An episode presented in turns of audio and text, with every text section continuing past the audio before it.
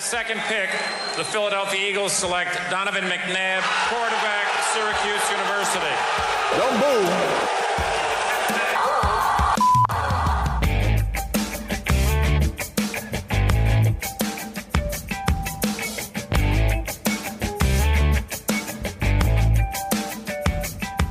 Hello again, and welcome to another edition of the Philly Frenetics podcast. He's John Sager. I'm Joe Greenwich. John, we made it a week. We made it a week without any sort of issues. Well, we, we made it a week to this point without any sort of issues. Let's not jinx it. I was about to say that that's a little little hasty. Who knows by the time this actually ends up on your feed what has happened, but as of the start of this week, it's the week before the 4th of July. Normally, we're into the dog days of summer, but we've just now gotten there as the Sixers season just ended in painful fashion a week ago. The Eagles haven't started yet. The Union have just restarted from from their little tournament break. The Flyers still a few months away. Speaking of tournament break, John, I know you've been watching Euro 2020. I should say Euro quote unquote 2020, right? I actually watched Whoa, whoa, very little bit of the match. That's not the answer I was expecting to hear. Which match did you see? Uh, it'd be France and Switzerland. Oh dear lord, what part did you turn on? Uh, the very end. Oh, okay. And- I was gonna say, I really hope you didn't see that that part in in the middle of the second half where, uh, for those of you, well, I guess we can't spoiler alert a match that happened like two days before everyone is listening. Two matches today, just real quick. Spain and Croatia. If you haven't seen the own goal that Spain scored that was credited to Croatia, John, I encourage you to look it up. Just absolutely hilarious. You've got one of the best teams in the world, and the defender passes the ball back to the keeper, and he just he was thinking about where he was going to pass it, never received the pass into the net. Spain goes and scores the next three goals. Croatia gets two late ones to tie it. Spain gets two in extra time. John, when's the last time you saw a 5 3 scoreline in a soccer match? Um, I bet you probably haven't watched three soccer matches total with eight goals in them. there's a very good chance of that. there's a very good chance of that. I that. think the Union lost to New England 5 3 at a game I was in attendance for a couple years back. And I, I do want to pose to you a question. Friend of the pod, uh, Jeremy from Michigan, uh, tweeted at us uh, today. Worst closers, Spain or the Phillies bullpen? I think my answer was something about uh, defensive calamity at the end of the game. Uh, Spain, yeah, li- li- like Jeremy alluded, could not put the game away, but they did get two goals in extra time to to get the win. Um, the Phillies are more consistently bad uh, at the end of the games there, but I think Spain just did it on a much larger global scale. So I'm going to call that one. Hey, it's soccer comparison. I'm going to call it a draw. All right, then. In the second match, the one that John saw, France is is the defending World Cup champion, the favorites going into this tournament. Give up a goal to Switzerland early. They're trailing for for the rest of the first half and for the start of the second. Switzerland gets a penalty kick to go up 2-0, very poorly taken in my opinion. The keeper saves it and a friend of mine says to me, France just won the match right there. Within five minutes, the French have scored twice to go up 2 1. Paul Pogba, he plays for Manchester United. Boo. Uh, still, still a great player. Roof's an absolute screamer to make it 3 to 1. France is ready to move on to the quarterfinals to take on Spain, but nobody told Switzerland. The Swiss come back and they get a goal. They're not dead yet. And then again, in stoppage time, they tie it up. We're going to extra time, no goals, penalty kick shootout. The first nine players convert their kicks. And then Kylian Mbappe, one of the best players in the world, gets stoned by the Swiss goalkeeper. Switzerland is moving on to the to the rather to the quarterfinals. I don't- don't want to get too far ahead of myself. They're gonna they're gonna face Spain in the quarterfinals. So if the Spanish can't close again, we know the Swiss can get back off the mat. So on Friday and hopefully by then this this episode will have dropped. But on Friday, Spain and Switzerland are to do battle in the quarterfinals, as will Belgium and Italy. And whoever wins that match, I think, is going to be the prohibitive favorite to take the whole tournament. I will say just one note: the reason you didn't ask me why I had turned on the match. You know what? I don't want to look a gift horse in the mouth. Well, so uh, initially we were going to uh, exchange the "What are you drinking?" beverage, and I and you said This uh, is know, John's way of trying to move the show along. I think. and you said you know that you were watching you know you know the match and then That's you right. know you you come over after work and then after a little while I figured you know it's still been a little while. I should turn this match on because it's probably pretty good. And the first thing that popped up was a slow motion replay beautiful shot of uh, you know just right from behind the net of you know the keeper just stonewalling you know you know the the what I found out was the one kick that that didn't go in. But I it came on as the replay went on, and I thought, oh wow, this this must be really good. I'm glad I turned it on now. And then you know, apparently, that, so you saw the match. literally none of the actual match. it- it- and you know, a critic of soccer might might say something about that being you know all of the action right there. However, I, I'm a huge baseball fan, as we'll get into later on, and you know that that, that yeah, I don't think you have to tell anybody that at this point in the show. We're, we're almost 40 know. Episodes in. know. I think I think people have figured out how how big a, a baseball fan you are. We've had Sixers dedicated episodes where you took shots at Andrew Knapp. We had an Eagles postmortem where somehow the Phillies came up. I think we know where your sports allegiances lie, John. I think that's fair. I think that's fair. Uh, and speaking of allegiances, I I think one of my uh, favorite seltzers, unpaid sponsorship, well, why don't we get into we we back in, under our old brand. Uh, we had just started doing some some drink taste tests. Uh, we had done a blind taste test where I wrapped up what turned out to be a can of PBR hard coffee and had John put it in his fridge for a couple days you are not welcome. and and he revealed what it was. We tried it on the air. The results were mixed. Um, I'll just that I'll just put it kindly and say they were mixed. So so John's been waiting for his opportunity to get back at me, and uh, he may have found it right out of the chute. So, John, let me ask, what are we drinking? that would be White Claw hard seltzer, raspberry flavored. So this isn't really a taste test for you. It's really a here's a flavor I know that Joe believes he doesn't like and won't like. I'm going to make him drink it anyway. I shared it with you because I thought it was uh, magically delicious to steal a, a, probably a trademark phrase. Okay, I'm sure that's it. Hold on. Let's let's pop this open. Now, I did stick it in the freezer real quick because the previously mentioned exchange happened less than 2 hours ago. So, I stuck it in the freezer. It looks like it hasn't frozen. So, let me get a quick sniff. A strong berry scent, I will say. It kind of I, I guess when you when you taste something that's berry flavored, um the the overwhelming berry tends to be raspberry because this to me just smells like quote unquote a berry flavored product of some sort. And I, I did say when you when you handed me the can, the only raspberry I like is blue and slush. Um, ICEE doesn't sponsor the show, but I think uh, I think we can mention them. Uh, that, that that's that's my favorite raspberry. So I've stalled long enough. You're probably already halfway done your can. I I've had tell. two sips already. All right, here we go. White Claw raspberry hard seltzer. So the first thing that hits me whenever I take a sip of any sort of seltzer, particularly hard seltzer, is the seltzery part. You know, the the carbonation and, and the wateriness. And now I just have an aftertaste of uh, cough medicine. Which honestly, like I could probably drink this to be polite. Like in, in a party or if someone has me to, to their house.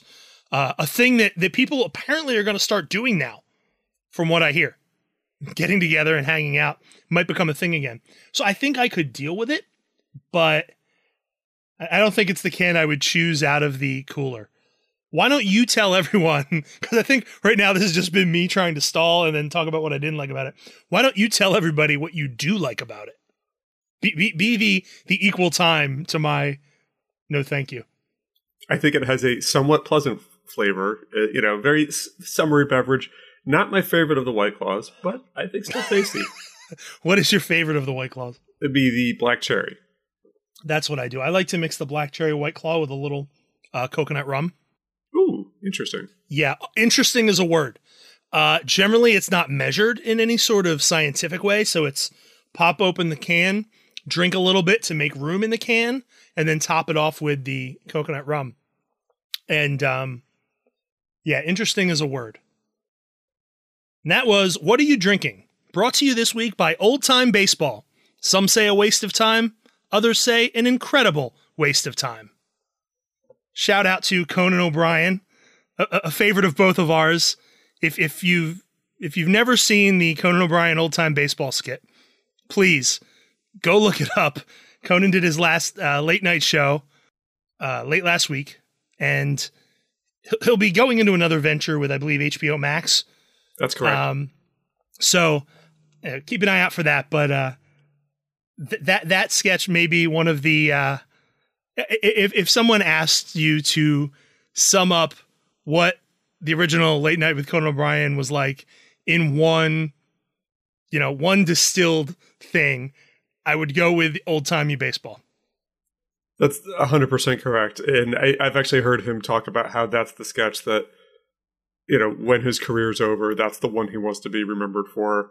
I think it just fits to his very Victorian sense of humor where he, he loves to kind of go back into that old old speak and you know to, to go into that and i may have watched that sketch probably three to four dozen times over the last couple of years alone just you know th- you know thankfully for youtube I, I think the the thing everyone that remembers that so fondly remembers is when when he's standing there and a plane goes overhead and he stays in this old character he's made up. He's like, "What demonry is this?"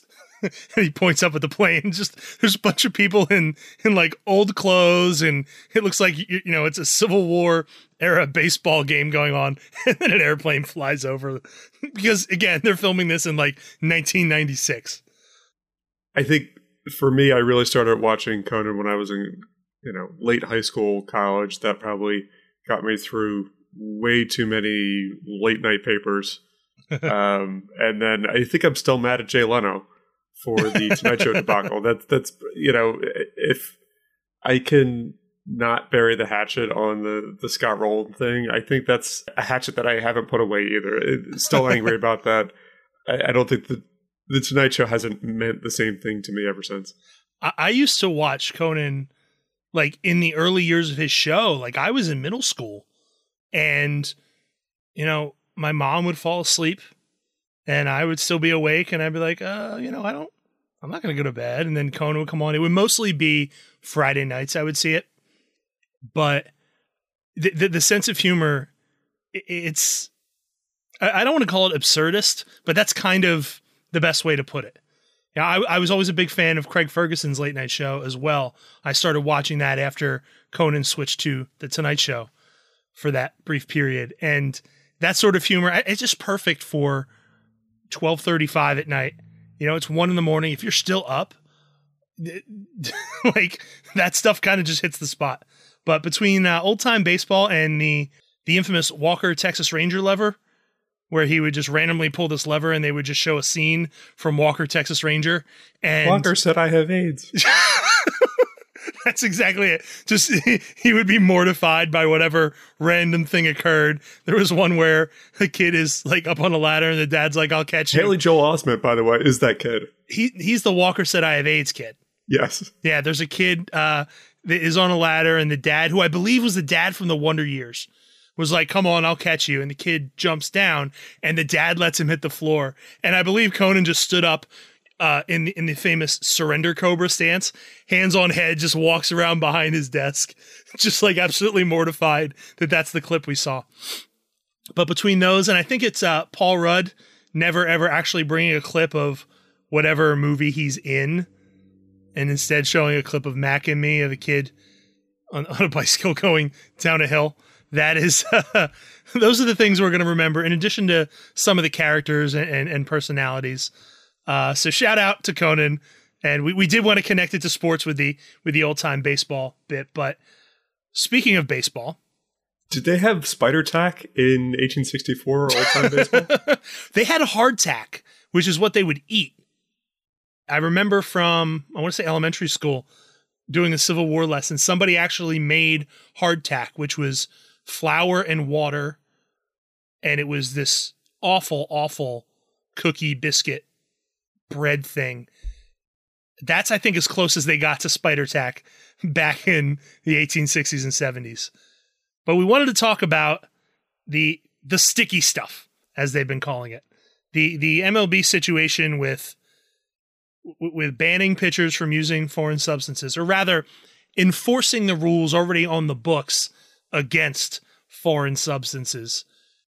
I'm going to reserve comment. I'm going to put it to you first. What's your take on the whole situation? First off, this, these rules have been, like you said, on the books forever. I don't know what took so long. And reporters have been talking about this. Uh, Buster Olney, I believe it was you know Harris from The Athletic. You know, reporters have been writing about this for, for years. You know, I used to listen to Buster Olney's Baseball Tonight podcast before our own podcast, of course. And he talked about the situation, you know, routinely, and nothing came of it. And I'm I'm not shocked. I'm not offended if a pitcher, and I'm sure we'll get to this soon, a pitcher from another team, you know, had a foreign substance that you know that he was using to get more spin on the ball or a better grip, you know, wh- whatever it is. Because I'm pretty sure there have been Phillies pitchers, and you know, including some that you know I've seen where I, you know I could spot the substance, and you know, this is a situation where every team has some measure of guilt. It's just to me more annoying that the true guilty party for this is Major League Baseball because it took them so long to put their foot down.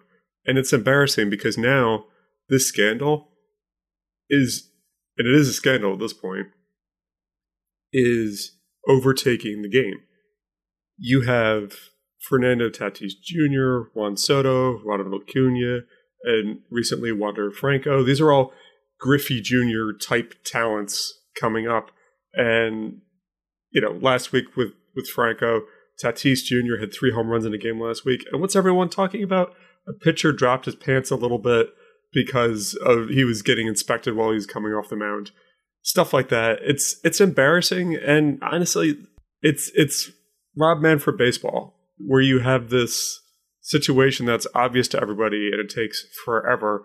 And you know what does MLB do last week? You know they have this cryptocurrency thing. I swore I thought it was a Field of Dreams Iowa game the thing the way they announced it, and it's cryptocurrency, which is by the way also not doing so well right now. So way to go baseball. I know why it's happening now.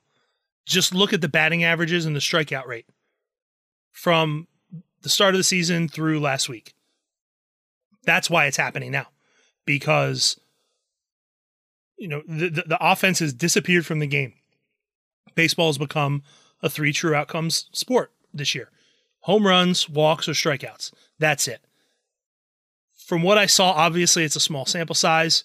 Seems like the walk rate has gone up, the strikeout rate has gone down over the last week. And what has happened over the last week?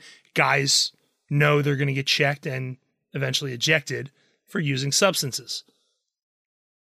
I agree that doing this in the middle of the season is a, a, really bad look, but that's really all it is. It's bad optics. And it's bad optics for a sport and a league that excels in bad optics. You just talked about all these young players. Uh, oddly enough, none of them play for the Phillies, and two of them play in the Phillies division, which is just great to hear. But you've got these young players and, and all this young talent, and the Cubs threw a combined no hitter last week. I didn't know about it for two days, John. It happened in Los Angeles, so it didn't end until like one in the morning our time. But we just talked about it a few minutes ago. I'm always up at one in the morning. I should have known about that.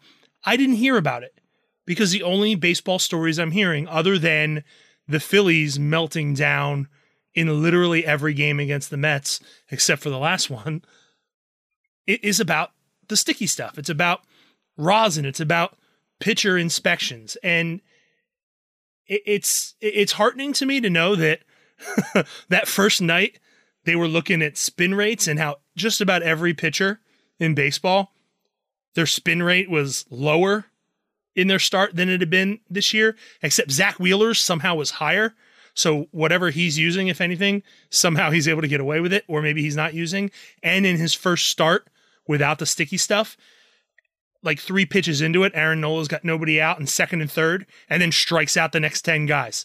So that kind of makes me feel okay. Hey, these guys are doing well even without foreign substances. And Zack Wheeler had another good start yesterday.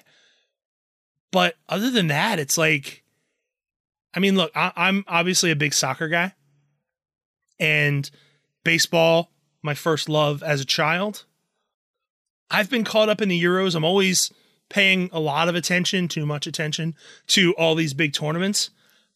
Other than the the the, the substance stuff, like I, I have no idea what's going on in baseball the last couple weeks, other than the Phillies and the substances, because they've they've kind of I don't want to say lost my interest, like like you're talking about. They've they've kind of pushed me away. It's like what is going on in your in your little corner of the sports world? Like you have the floor. The NBA finals are going to be over in a couple weeks. And then NFL training camps are going to come soon enough. Right now is is when you normally have the floor. And, and this is how this is how you're using it and it's ultimately I think it's bad optics. I think I, I will say Tyler Glasnow saying that he got hurt because of the the, the enforcement of the rules miss me with that because you were willingly exactly. choosing to violate the rules just because everyone else was doing it and you believe you got hurt because you were squeezing the ball harder, I'm sorry. I, I don't I don't have time for that. Right. Any pitcher complaining about this, you can't complain about how you're not allowed to cheat anymore. And you could call it gamesmanship, whatever, you know, everybody's doing it, you know, to some degree. But, you know, you can't complain that I'm not allowed to cheat anymore, so therefore you, know that that you know that's why I'm you know suffering. Uh, you know whether it's in terms of injury or performance. It's it. Does, I mean, you can, but it doesn't win you any favors with the fans. Everyone was blood doping in cycling for a long time. They all got their Tour de France taken away from them. Not by a, a fan holding a sign and knocking over half the peloton, but but by the organization. um, I didn't think that was real, by the way, when I first saw that video clip.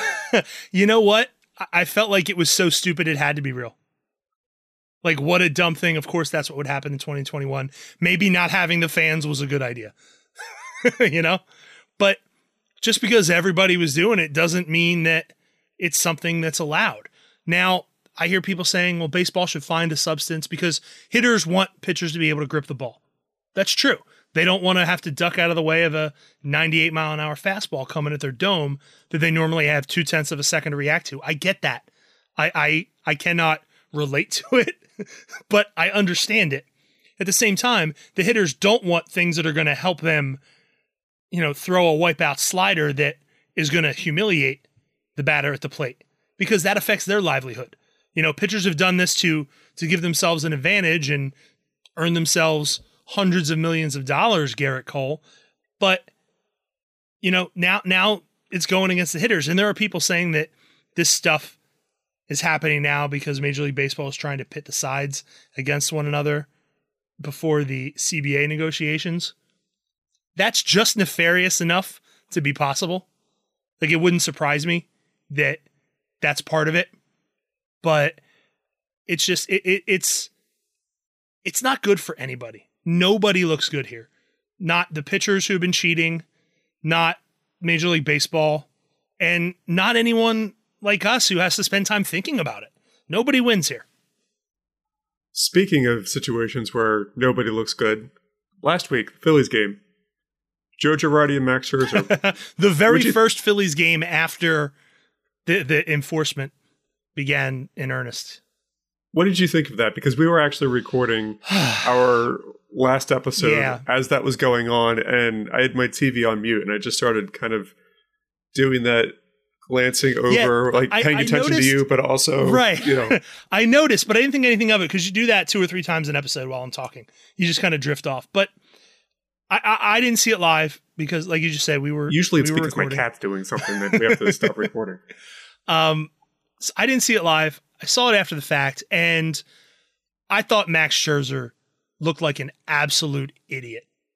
Like, dude, you're a Hall of Fame pitcher. There's no need to throw a temper tantrum because the opposing manager did what everyone is going to start doing. And of course, I don't think many, if any, managers have done it since, but like, I don't know, act like a grown up. This is this is part of the game now. So out on the field, he he does the whole thing where like, you want me to take my pants off, and he's staring into the dugout, and they're barking at Girardi. Got Girardi tossed because he was basically like, you know, come over here and say it. That's what it looked like. But then after the game, he specifically mentioned, I, I believe he mentioned Rob Manfred by name, but he said this is what, you know, he, he he's he's wrought now. So it seems like he blamed the league, not Joe Girardi. But in the moment, he acted like a child. It was like, no, you can't buy that cereal. You can't have that candy. And then the kid just stops and sits down in the middle of the aisle, starts throwing their toys and crying. That's what Max Scherzer did to me. Like, come on, man. Be better than that. If you're really the Hall of Fame pitcher that you are, that everyone knows you are, just say, all right, yeah, here's my hat, and then strike everybody out, which I believe is basically what he did after that. But you don't have to go through all the histrionics. Like, come on. See, for me, I thought Joe Girardi's the one that actually looked bad, and if and honestly, I think he was just trying to incite Max Scherzer to either one get him off his game or to get Max Scherzer ejected from the game. I, that not for substances, but to just try to incite something. I, I think we're at the point where he's starting to act, act very desperately because his team is just falling. I just don't think that he's naive enough to think that a guy like Max Scherzer, there are guys who would be rattled by that, who would get frustrated and and would struggle. He's probably got a couple of them in his dugout. But I was about to say most of his roster. but Max Scherzer's not one of those guys. And he even says much after he's like, no, I'm not trying to. Like, he's a Hall of Fame pitcher. He's not going to be affected by that. So I I, I don't think that that's what Girardi was doing. I'm going to give him the benefit of the doubt that it's like, look, this is my first game under these rules. And look, oh, yeah, I guess he's going to his hair. Hey, do, do we think that's, you know, do we think that's suspicious? The umpires apparently after the game, or maybe even during the game, agreed. And they said, yeah, we noticed that too. Well, then why didn't you check him? You know, why did you make Girardi do it? But they they said, yeah, no, we noticed he was touching his hair a lot more. Um, Mike Rizzo is the big loser here. Comes out, he calls Girardi a con artist. Like, come on. Like, And I know, I know, I just said that. right. I know, I just said that Scherzer should have acted more like an adult. Mike Rizzo, you're the general manager of a Major League Baseball team. You put together a World Series winning team, and most of it is still intact. What are you doing? Well, it, it that seems like a very nationals thing to do. I, I don't like to stereotype organizations too much, but it seems like they've spent most of the last Washington, decade. D.C. yeah, sort of thing, exactly. They, they- it seems like they've spent most of the last decade just sort of picking a fight with the Phillies, even you know when they're on the bottom of the division or you know whether they're at the top. Blocking Philly fans from buying tickets. I, I don't think I'm ever going to get over that, especially when they were the only ones getting tickets to your stadium.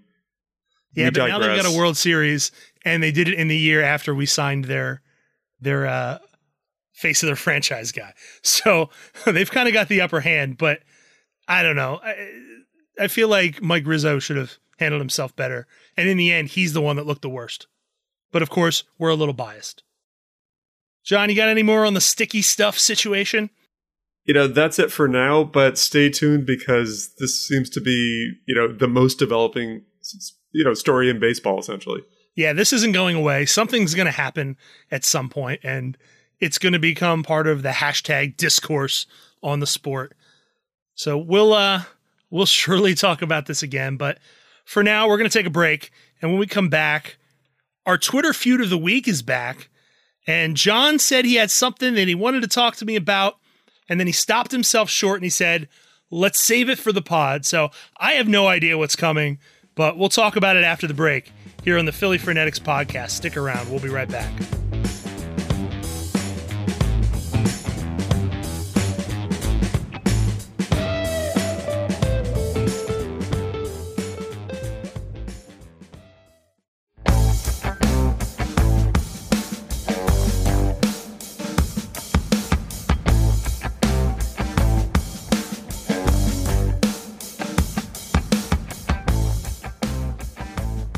You're back with the Philly Frenetics. I said last week when we started our new Twitter Feud of the Week segment that it might not be a weekly segment, but John, you have a couple of Twitter Feuds of the Week staying in character. When I say, hey, we can find a Twitter Feud of the Week, you had to come out with two. So one of them, I think, got more national attention. And you have it written here as Jay Williams versus himself. Well, I think uh, anyone who uses Twitter is probably not unfamiliar with the fact that Twitter feuds don't necessarily go away. So there's a chance this no, might no, be. they go away as soon as someone deletes the first tweet. That's true. But that is also an admission of defeat. or you could say, as uh, ESPN's Jay Williams did, that uh, your account was hacked into, which might be uh, honestly the way to go because no one can dispute that. Except You nobody ever believes. Well, before we go any further, explain what happened because I missed the original tweet. I only saw the "oh my account was hacked" tweet. So the Boston Celtics announced last week that Ime Udoka is their new head coach. Former Sixers assistant Ime Udoka. And with another Philly connection, apparently his girlfriend played uh, Jazzy Jeff's girlfriend on The Fresh Prince of Bel Air. Well, there you go. There you go. So you know it's you know the plot thickens apparently. Uh, so Jay Williams tweeted that he was, I believe, he was the first African American head coach of the Boston Celtics. Which he decidedly was not. There are several notable coaches of the Boston Celtics. You know, one of whom is Bill Russell, who is only one, of, the five greatest players, maybe. I would say maybe of one of the three greatest players in NBA history. I guess And it then- depends on what you think of LeBron James. All right, let's not go down that road. That that is we'll, we'll do that the prototypical save for another pod. Uh, and then also the Sixers own Doc Rivers, who has coached the team within this millennium. So I, I think it, it's safe to say that you know Jay Williams, you know, jumped the gun a little bit on that. No one's buying it. That, that's probably not the best excuse. Yeah, yeah. The the the whole uh, my account got hacked thing. I don't think anybody's buying it at all. Like at all. Like this is just this was just a stupid tweet that he he didn't put any thought into. Somebody probably told him that that was true and he tweeted it. Like that is the best case scenario. And even then, he looks incredibly stupid. So, as one of the operators of of our social media accounts, is is that what you're going to say when there's a bad take that just fires back? You're, you'll just No, John, I think I think bad takes are kind of our bread and butter. Like it should be more shocking when one of us is like right about something than than when one of us says something that ends up being proven wrong in like 15 minutes time. speaking of bad we ideas. we won't well we won't get historical facts like that wrong. I can tell you that. We will not fire off tweet I say we, I mean I. Will not fire off tweets that carelessly. But so Jay Williams versus himself, I think the winner was I don't know, but Jay Williams was the loser. You do have another one which is kind of more in tune with obviously last week we had Vernon Maxwell versus the Jazz. Who, who- who's your uh who's your second one this week? well, and, and this is something that I don't think anyone saw coming. The Gin Blossoms versus a Denver Nuggets fan, who you know, I, I'm just thinking I haven't, I haven't thought about the Gin Blossoms in years. Like even if I hear one of their songs, I don't actually think about the Gin Blossoms. is that I think that almost validates the fans' point, but they were the halftime act for Phoenix Suns game, and you know some Nuggets fan took up upon himself to just start going at the Gin Blossoms account. He probably didn't think that the Gin Blossoms account was going to fire back. and that is the thing about most of these Twitter feuds. Generally, it starts with somebody trying to make a joke, thinking they're funny, and never expecting to get a reply. And instead, the Gin Blossoms come off the top rope and put the guy to bed. And, and some of the tweets, I'll just I'll clean it up a little bit. You know, family pod. It's the the tweet that started it was leave to the Suns to book the third bleep band ever. Gin Blossoms replied, "Who did your Nuggets book for tonight?" Yeah, not bad, not bad. I think the important thing to mention is that the Suns eliminated the Nuggets from the playoffs in the previous round. Right, and to to kind of go along with that, the the tweet that sort of closed know, the exchange out. You can, you know, it's still up there, so you can still read everything. Is um, this, this guy started going after record sales, which aren't really even a thing right now, unless you're Taylor Swift, you know, or somebody like that. You know, nobody's counting, you know, platinum records anymore, and he starts going after that, and then they go, the royalty checks keep cashing, bud. Hashtag Gin Blossoms and four you know, with the photo of the Suns fan with the infamous four fingers. Right. So, you know, I, I have to say that Gin Blossom's Twitter intern, congratulations. no, I, I'm going to say that that is actually one of the members of the Gin Blossoms. I, I don't think they've got room on the staff for a social media intern. I don't really think they they need one as a, a 90s band here in 2021, but they won that feud with the whole uh, we're in the Western Conference Finals, where the Nuggets sort of thing that that I think I saw in there too, right? Just a specific comment about the Nuggets not making the Western Conference Finals while they were. I, I believe that was uh, noted a couple of times. Yeah, uh, the Gin Blossoms win this one in my mind. I think you agree. I, I think it, it's hands down internet winner of the week. If anybody finds a fun Twitter feud, preferably related to sports, but I don't know if it's related to Philadelphia or anything really, send it our way at Philly Frenetics, P H I L L Y F R E N E T I C S. If you followed our old account, you should now be following this one. I think it happened automatically. But send us your Twitter feud of the week. We'll take a look. We'll decide who wins. Generally, by the time a Twitter feud becomes viral enough for everyone to see, it's very clear who wins, but we'd love to talk about it on the show and present it to our listeners. So send your Twitter feuds of the week. Don't leave it to us to find one because we're going to start getting deep in the weeds before you know it. Now, John, we've got one thing left on the outline for this week, and it says John's mystery topic. The floor is yours. What do you got? So I had one, I'll call this a crazy idea that's not so crazy that I heard. Which means it's it's absolutely insane. Possibly. And then, so I wanted to follow you up just to give you a hint. It's baseball related. Shocker. Uh, so I wanted to ask you this question. Should I put my drink then, down before before you ask? Or you could refuel. Either one. I mean, like, am I going to spit it out? Hold on. All right, go, ask your question. Uh, and then I want to do a, a follow up couple of you know Phillies questions, especially as we approach the trade deadline. I wanted to see if we could get some takes on the record. Oh boy. So this this very much intrigued me. It's something I hadn't thought of before, but uh, I'm sure you're f- familiar with Jack McCaffery from the the Delco Times. Mm-hmm. So he wrote last week that you know obviously he's not alone in thinking that Joe Girardi's on the hot seat. Philly's next manager, Jimmy Rollins. No, that is a name that I hadn't thought of. No. So go. Let me let me know. No, no, give it to me. Absolutely not. Now, my my reason on that was because you're going to have to fire him someday. It's, it's the Larry that is a reason, sure. again. Yeah.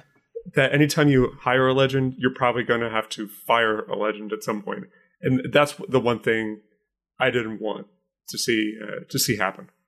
I am bothered by the trend in coaching hires lately in baseball and in basketball. I think you're seeing it, especially at the college level, where you're hiring people with with no actual relevant experience other than having played the game. Now, I get that having played the game your entire life gives you insight into how to coach a team. You know, we look at you know, Steve Kerr a number of years ago was a GM, then he was a broadcaster, then he was a coach, and he's won three rings. Steve Nash took the Brooklyn Nets to within you know, Kevin Durant toenail of the Eastern Conference Finals. Those guys came into special situations. All right. Steve Kerr had the nucleus of a world championship team to take over. Steve Nash has, some say three, I would argue two plus Kyrie Irving, superstars to work with right out of the chute. All right.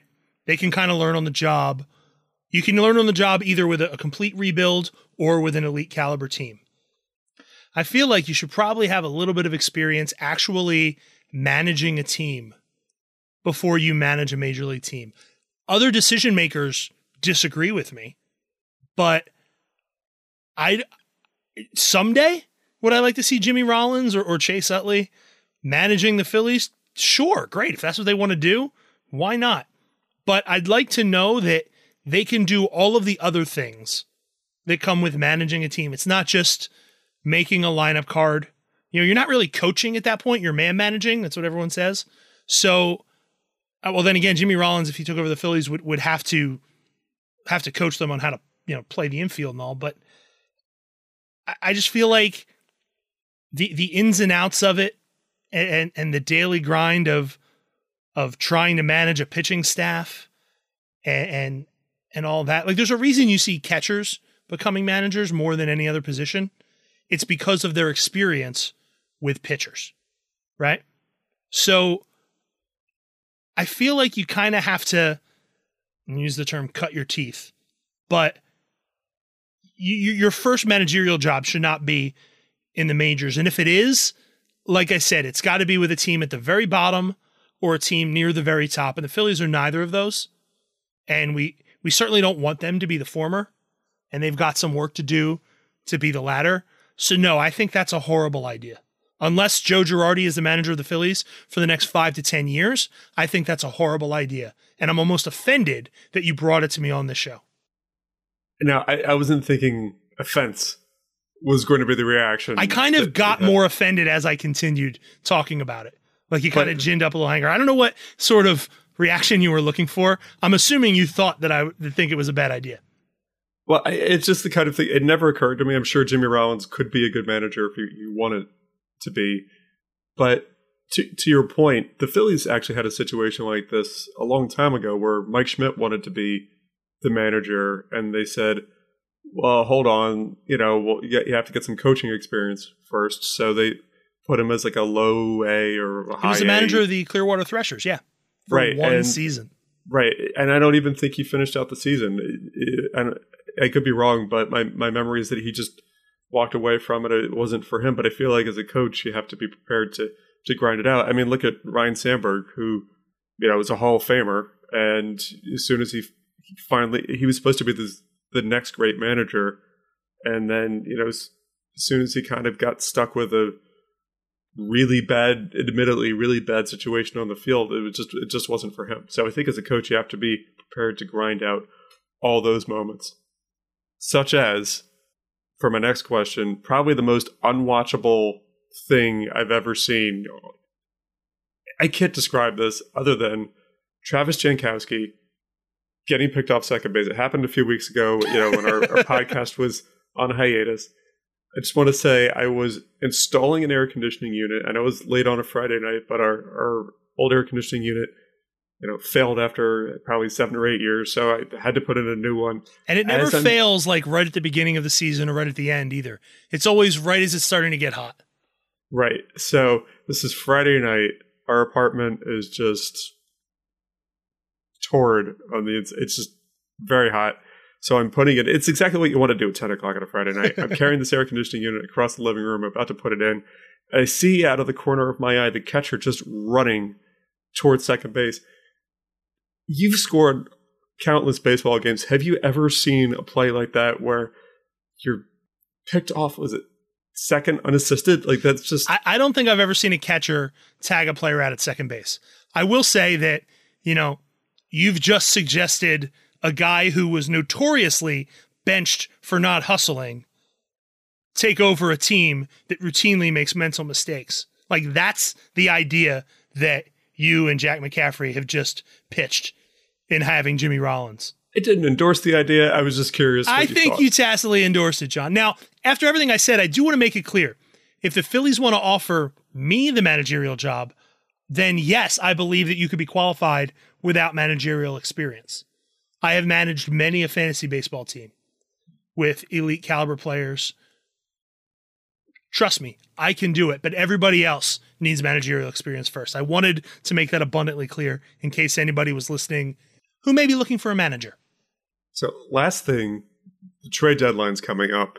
I know. I, I noticed that you, you didn't want to comment on my abilities to manage a baseball team. I'm not going to let that go. I'm not Well, going I to. mean- not going to pretend that I'm not a little hurt. The answer to who won our last fantasy baseball championship is not Anyway, you, you were it? saying. You were saying. You wanted to Uh, move on. the trade deadline's coming up. I think we can both agree the Phillies aren't buyers this year. Probably the furthest thing from it. So, I don't know.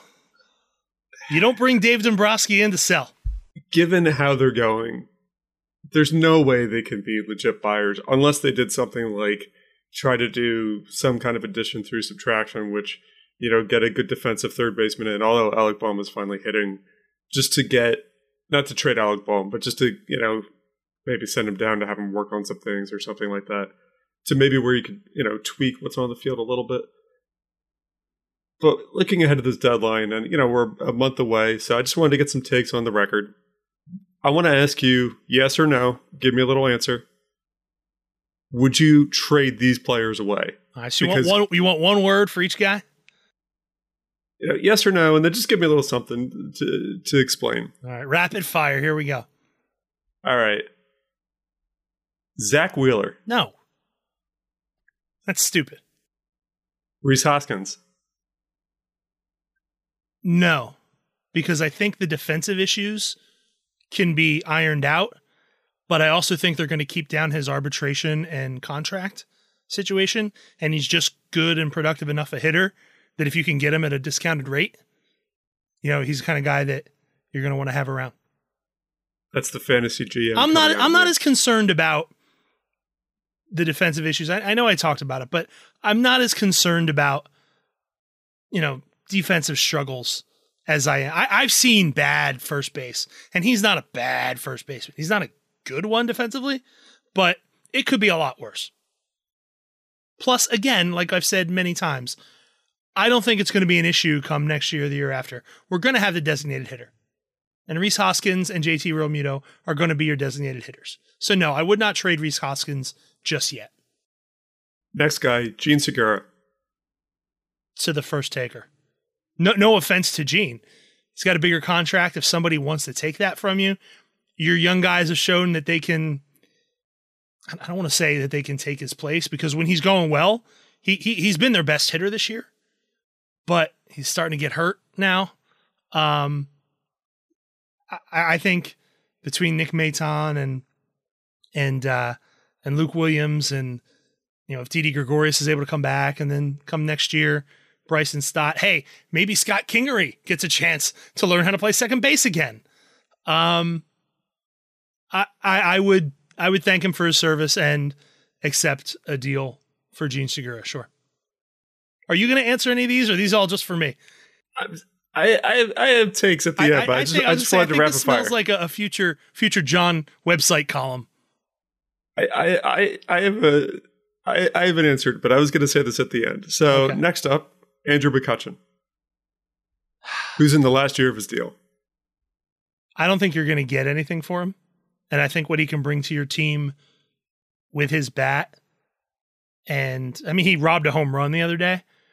Uh, again, he's not actively bad defensively. He's just getting older, which is difficult thing to say about a guy who's younger than we are. But um, I think he brings more to your team than just, you know, whatever his stat line is. I don't think you're going to get anything of value for him in the last year of his deal. So, no. Odubel Herrera. I'm glad you didn't ask me this question like a month and a half ago. The answer would be entirely different, I'm sure. Yeah, I, I mean, honestly, he's kind of calmed down the whole center field issue. You know? I mean, he, granted, every single time he hits the ball, he acts like it's leaving the ballpark. You know, he's the only guy that bat flips on a, on a grounder back to the mound. But just the way his swing is, it always ends up looking like he's watching a home run. I- mean, he's had cold stretches, he's had hot stretches, but he's kind of settled the center field situation. So, um, depending what you're getting back, I mean, you're just going to create a hole out there, and C- can I say can I can I shake the magic eight ball and say ask again later on that one? I think that depends entirely upon the return that you would get for him. I give you, I'll give you one. You only deferred on on one. so last one, Hector Neris. That's tough because I think the thing with Hector Neris is that you know what kind of outing he's going to have after like three pitches. You know, there are times where he'll go out there, fastball, splitter, splitter, one down, and you're like, okay, he's got it tonight. Then there's situations where he throws three pitches and it's 2 0 and there's a guy on second. You're like, oh, oh, we're in trouble here. Obviously, you don't want that sort of inconsistency, but he's exactly the kind of arm that a contending team acquires on on the cheap for a, a like a 20th through 30th best prospect in their organization for a stretch run. So if you think you're contending, no, probably not. If you're you're making cuts and and sending people out, then if someone's interested, then yeah, you gotta you gotta listen. If you can get something good, great. I, I think that one, and I, I don't want to. This is different than the, than the Herrera situation. I think that depends entirely upon what you're trying to do as the general manager slash president of baseball operations. So if it were me, and this is where we get the you know John take on the record part of it, I would actually trade all of them, including Zack Wheeler, because I think we're at the point now with this roster where you know we've had a couple years. You know, last year was a shortened year, where we know what the problem is. This team isn't very good, but you have Bryce Harper, you have JT, kind of stuck. You know, you, you can't do you know a complete house cleaning but it's clear that you have 40 man roster issues. It's clear that you have no depth at the upper levels of the minor leagues. So why not? You know, Zack Wheeler, you know, he's on, you know, the backside of, th- or not the backside of 30, but he's over 30. And, you know, I, is he, you know, he's your best player right now. Honestly, he's the ace of your staff, not Aaron Nola. It is Zack Wheeler. You can't debate that. You might no, no. Shouldn't. Right now, no. He is far and away the best pitcher for the Phillies this year. You know, Rhys Hoskins. You know, I agree with you about the DH, but the problem with the Phillies is, as fans, we keep looking anybody with an issue, whether it's Bryce Harper's health, you know, giving JT a, you know a day off from behind the plate, Rhys Hoskins defensively. Anytime we look at him, or anytime we look at one of those situations, we say, "Oh, there's there's DH coming." There's only one designated hitter spot, although I have seen suggestions that there might be two in the future. But Excuse that's me? I think we're I think that's where baseball might be, be softball at that point, where you start getting into that. And then, you know, Jean Segura, like he, he's he's not going to be around when this team is finally relevant. Andrew McCutchen, same story. I don't, like, I don't th- like the way you said finally relevant, John. Like I think it's they're think only it's a few games out of first place and five teams make the playoffs. Like, I'm sorry, do you think the Mets are that good? I mean, I've seen the Phillies. I, mean, I, I, I would concede that the wild card's probably out of reach this year because one of them for the next couple of years is going to be whoever doesn't win the NL West, right? And right now, it's it, they're both coming out of the NL West. It looks like, but uh, you, you really think the Mets are that good? They've got Jacob Degrom, but do you really think that they're unbeatable? You don't think the Phillies could heat up? It's hitting season now, John. Is it? Because I've seen the lineup and it's not really producing this year. Well, there Bryce is Harper, no hitting season in baseball across the board. That's true. That is true. Go back to that sticky stuff conversation. But when I look at the Mets, they've been, you know, pretty banged up, and yet they've still, you know, managed to have this. I think this is the this is the series that put the nail in the coffin for the Phillies. They had that outstanding starting pitching and the best they could come up away with was two games out of four. They should have won all four games, even the game against DeGrom. I think you're at the point now where the only way they don't have Mookie Betts, you know, Zack Wheeler's power the closest thing. They don't have a Mookie Betts situation where they could trade him.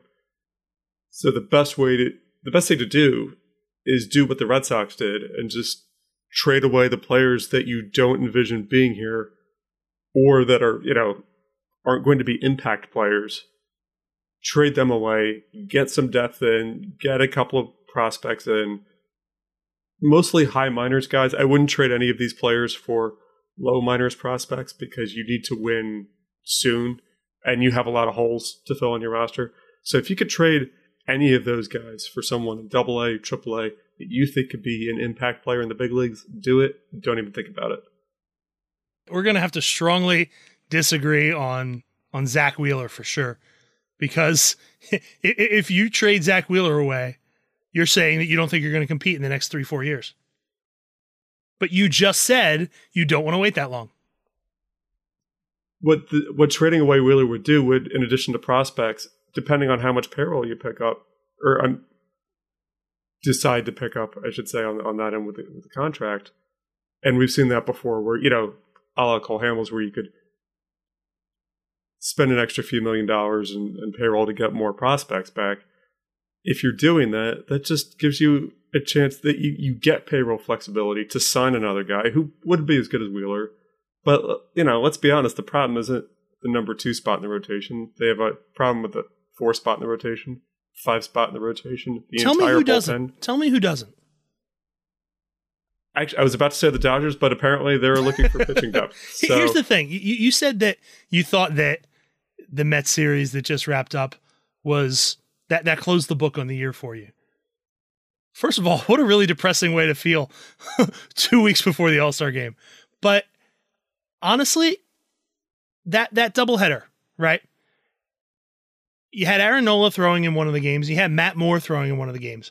If I told you at the start of the day you were going to go one and one, you'd be like, all right, yeah, that makes sense. Now it's just the way they lost the first game and the way they barely came back to win the second game that puts a sour taste in your mouth. And yeah, they blew the game on on Saturday, but I think the starting pitching performances, like yeah, when you get those performances, you have to turn them into something.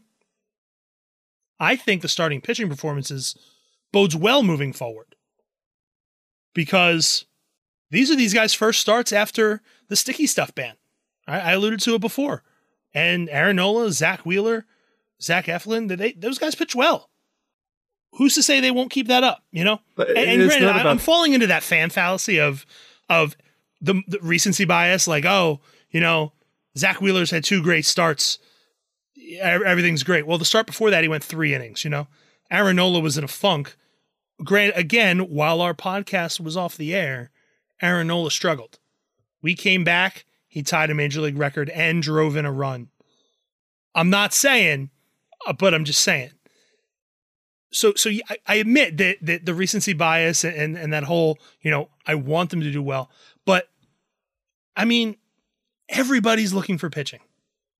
You know, the reason, like you would think you would, you would get pitching from bad teams to fill your bullpen, but the reason those teams are bad is because they don't have good bullpens. You know, if they had good bullpens, they'd have better records because nobody is hitting, right? So it, it, it's just one of these things where I don't think you can fold on a season in June when you're only a few games back. Yeah, you blew an opportunity this weekend, but I I don't know. When I watch this team, and I, I know we talked about Freddie Galvis or Andrelton Simmons in the in the off season, but that something like that speaks to exactly the problem with this team is you need a couple of guys who could catch the ball. They can't catch the ball. They're not particularly, you know, they're not rangy. They can't hit. They can't catch to what's hit right at them. They are a really bad base running team. They're not doing you know a heck of a lot to you know produce runs you know I, i'm not even talking small ball it just it just seems like they're very i mean they're very much the three outcome team i don't think i think when fans criticize the phillies i think they're looking at too much of just watching the phillies they're very much a modern baseball team they're they're not granted there's things that they do really terribly like i just mentioned with base running and fielding but th- that is an industry wide problem but this team is so bad that I, I don't see any way they could possibly dig themselves out of a hole. You know, I, again, unless they do something like I mentioned earlier, where they you know stabilize third base or you know one of the other positions. But I, I just do not see this forty man roster producing a playoff spot for a couple of years to come. Because at this point, it's just insanity where you're just repeating itself. I think it was Tim Kurkjian wrote for ESPN.com fairly recently. an article about the awful base running all across baseball, and, and some guys lamenting, you know, back in my day we used to. Um, I, I think it was Tim Kurkjian. The last thing I'll say on this, it just kind of goes to to what you were just saying. The team was put together kind of like the Brooklyn Nets. You know, yeah, we're not going to do so well defensively, but we're designed to try to outscore you. It's just the offense isn't doing that, right? But like you said, talk about an industry wide problem. No offense is doing that. They build a team that has to beat you eight to six every night in a year where nobody's getting to eight or every Six. game is 10 to, to nine, you know, like where the teams are hitting literally sub 240 for the season before last week. Like, right. I, I know last week that it was a 11, 12 to 11 game that they that they played, which was very much an, anom- yeah, an anomaly. I 13 was to think- 12. Yeah. I, I was watching that thinking like maybe they should bring back the sticky stuff because I don't know if I want to watch this either. Yes, I, I think it, it, like you said, it, it's it comes down to roster construction. They were they were designed not with you know defensive prowess in mind, but with the thought that well, with the order they can put out there, they can score six, seven, eight runs and make up for Alec Bohm going to field a ball and it just goes past him, you know, or a guy making a base running blunder or throwing to the wrong base because you know, we'll just outslug you. They're just not doing it, you know? So as, Right, as bad as the pitching issues have been, I, I feel like they were designed to overcome that and they're just not doing it. Right. And, you know, especially with Bryce Harper being out as often as he has, like, that's the guy. If, I, I don't blame him. He's, he, you know, he was, you know, playing like an MVP and then he, you know, was hit in the face. And, you know, it seems like ever since then, even though, you know, he bounced back, you know, pretty quickly. Well, yeah, he was ever just since heating up with the home runs issues. recently. Yeah. He's been hitting some more home runs. But other than the back issue, and like people are going to start trying to ha- tag him with the, the injury prone tag, other than the back situation, which who among us doesn't deal with a bad back? Um, they've all been kind of fluky things like, oh, you get hit with a pitch, or you get hit with a pitch, or gets hit with another pitch. So it, those are the kind of things where you know we see similar to Joel Embiid. The things that have kept him out in recent years are not the foot surgery. They're you know getting your face busted or you know your your hand broken, that sort of thing. Right. It, it's, it's sort of in the stupid wordplay things. It's like, it's not injury prone, but it just gets hurt a lot. It's just, Yeah. you know, it, it, it's that, that, that kind of thing. And with Bryce Harper, or actually with Joel Embiid, I'm sorry. The, I, you know, I heard somebody, th- this is why I should probably listen to sports talk radio a little less. Someone call up and suggest that he was playing too hard and that he, you know, he needs to stop playing hard in the NBA playoffs. So when you start getting to to that level of takes, I, I feel like you're just starting to lose perspective on well, what is it you want these guys to do. Like Bryce Harper can't magically get out of the way of, of pitches. Like he he tries to play through it. He he tried to you know get into like again he got hit in the face by a pitch and he didn't even go on the IL. Like that that is how tough these guys. This isn't Aaron Rowand getting you know, running into the wall and then being out for a little while. This is Bryce Hart, and I say that as a shout out, you know, Jen in Indiana, one of our uh, loyal listeners, who will probably hear this in about three or four weeks. Uh, when we get to the point where where fans are complaining that guys are, are making too much effort, I think that's about as good a time as any to wrap it up. You think? I think so. All right, well, you can catch us on our website, phillyfrenetics.com. Download and subscribe. We are on Apple Podcasts, Google Podcasts, Spotify, Amazon Music, Stitcher. You name it, we're on it. And if we're not on it, tell us, we'll get on it. You can find us on social media Twitter, Facebook, Instagram, at Philly Frenetics. Everybody, make sure you have a happy, safe, and healthy 4th of July. John, do you got any big 4th of July plans? I think I'm going to my first barbecue this weekend. I'm I'm excited, but also afraid I may have forgotten what it's like to to be in, in a, a situation with other people. I, I think I, I, may have one on the uh, on the schedule as well, but it, it is one of those situations where the the larger the social group is, the harder I am having to like. Wait a minute, what's small talk again? so, you know, you know, this will probably be the first weekend where everybody really is able to do the, you know, with a hopefully, you know, fully vaccinated party where you, you don't you can you can kind of go out there and, and have some peace of mind. So I feel lucky to be able to finally do do that again. All right, John, you enjoy your barbecue. I'll do my best to enjoy mine. And hey, enjoy the quarterfinals of Euro 2020. I know you'll be watching. Will do. See you next time, John. See you next time.